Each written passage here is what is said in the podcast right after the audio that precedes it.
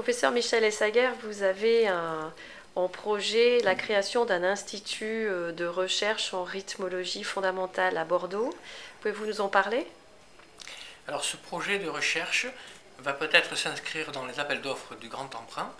Nous souhaiterions euh, réunir à Bordeaux euh, tous les spécialistes d'électrophysiologie et de cardiologie, les services d'imagerie, et nous avons la chance d'avoir deux équipes en méthodologie IRM qui pourraient permettre d'avoir l'imagerie des structures cardiaques euh, du tissu de Purkinje par exemple.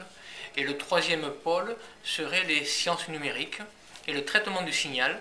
Et Bordeaux euh, est la première université française au top 100 de Shanghai pour la partie Engineering and Computer Science. Et donc l'idée, c'est de concentrer ses forces dans un institut euh, qui pourrait s'appeler l'Institut de rythmologie et modélisation cardiaque, dont l'acronyme serait le LYRIC, parce que nous souhaiterions euh, rétablir euh, l'harmonie électrique. Et avec l'imagerie, on pourrait avoir la structure fine du myocarde. Nous pourrions y associer donc les images électriques que l'on obtiendrait par cartographie ce qui permettrait de superposer des images structurelles à des images fonctionnelles. Et nous aurons besoin après des sciences numériques pour créer faire des modélisations de ces phénomènes qui pourraient permettre de nous avancer dans le diagnostic ou la thérapie. Et enfin, les sciences numériques apporteraient toutes leurs compétences en traitement du signal, traitement du signal électrocardiographique, dont nous espérons beaucoup que son amélioration euh, pourrait permettre d'aller deviner toutes les anomalies électriques situées à l'intérieur du thorax.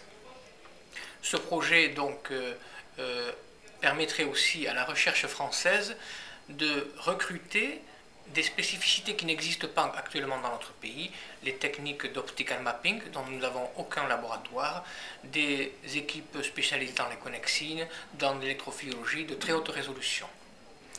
Et nous espérons donc soumissionner aux appels d'offres du Grand Emprunt et pouvoir, euh, on va dire, obtenir un tel institut qui, à mon avis, pourrait faire une structure de niveau mondial dans ce domaine de la recherche des dysfonctions électriques cardiaques.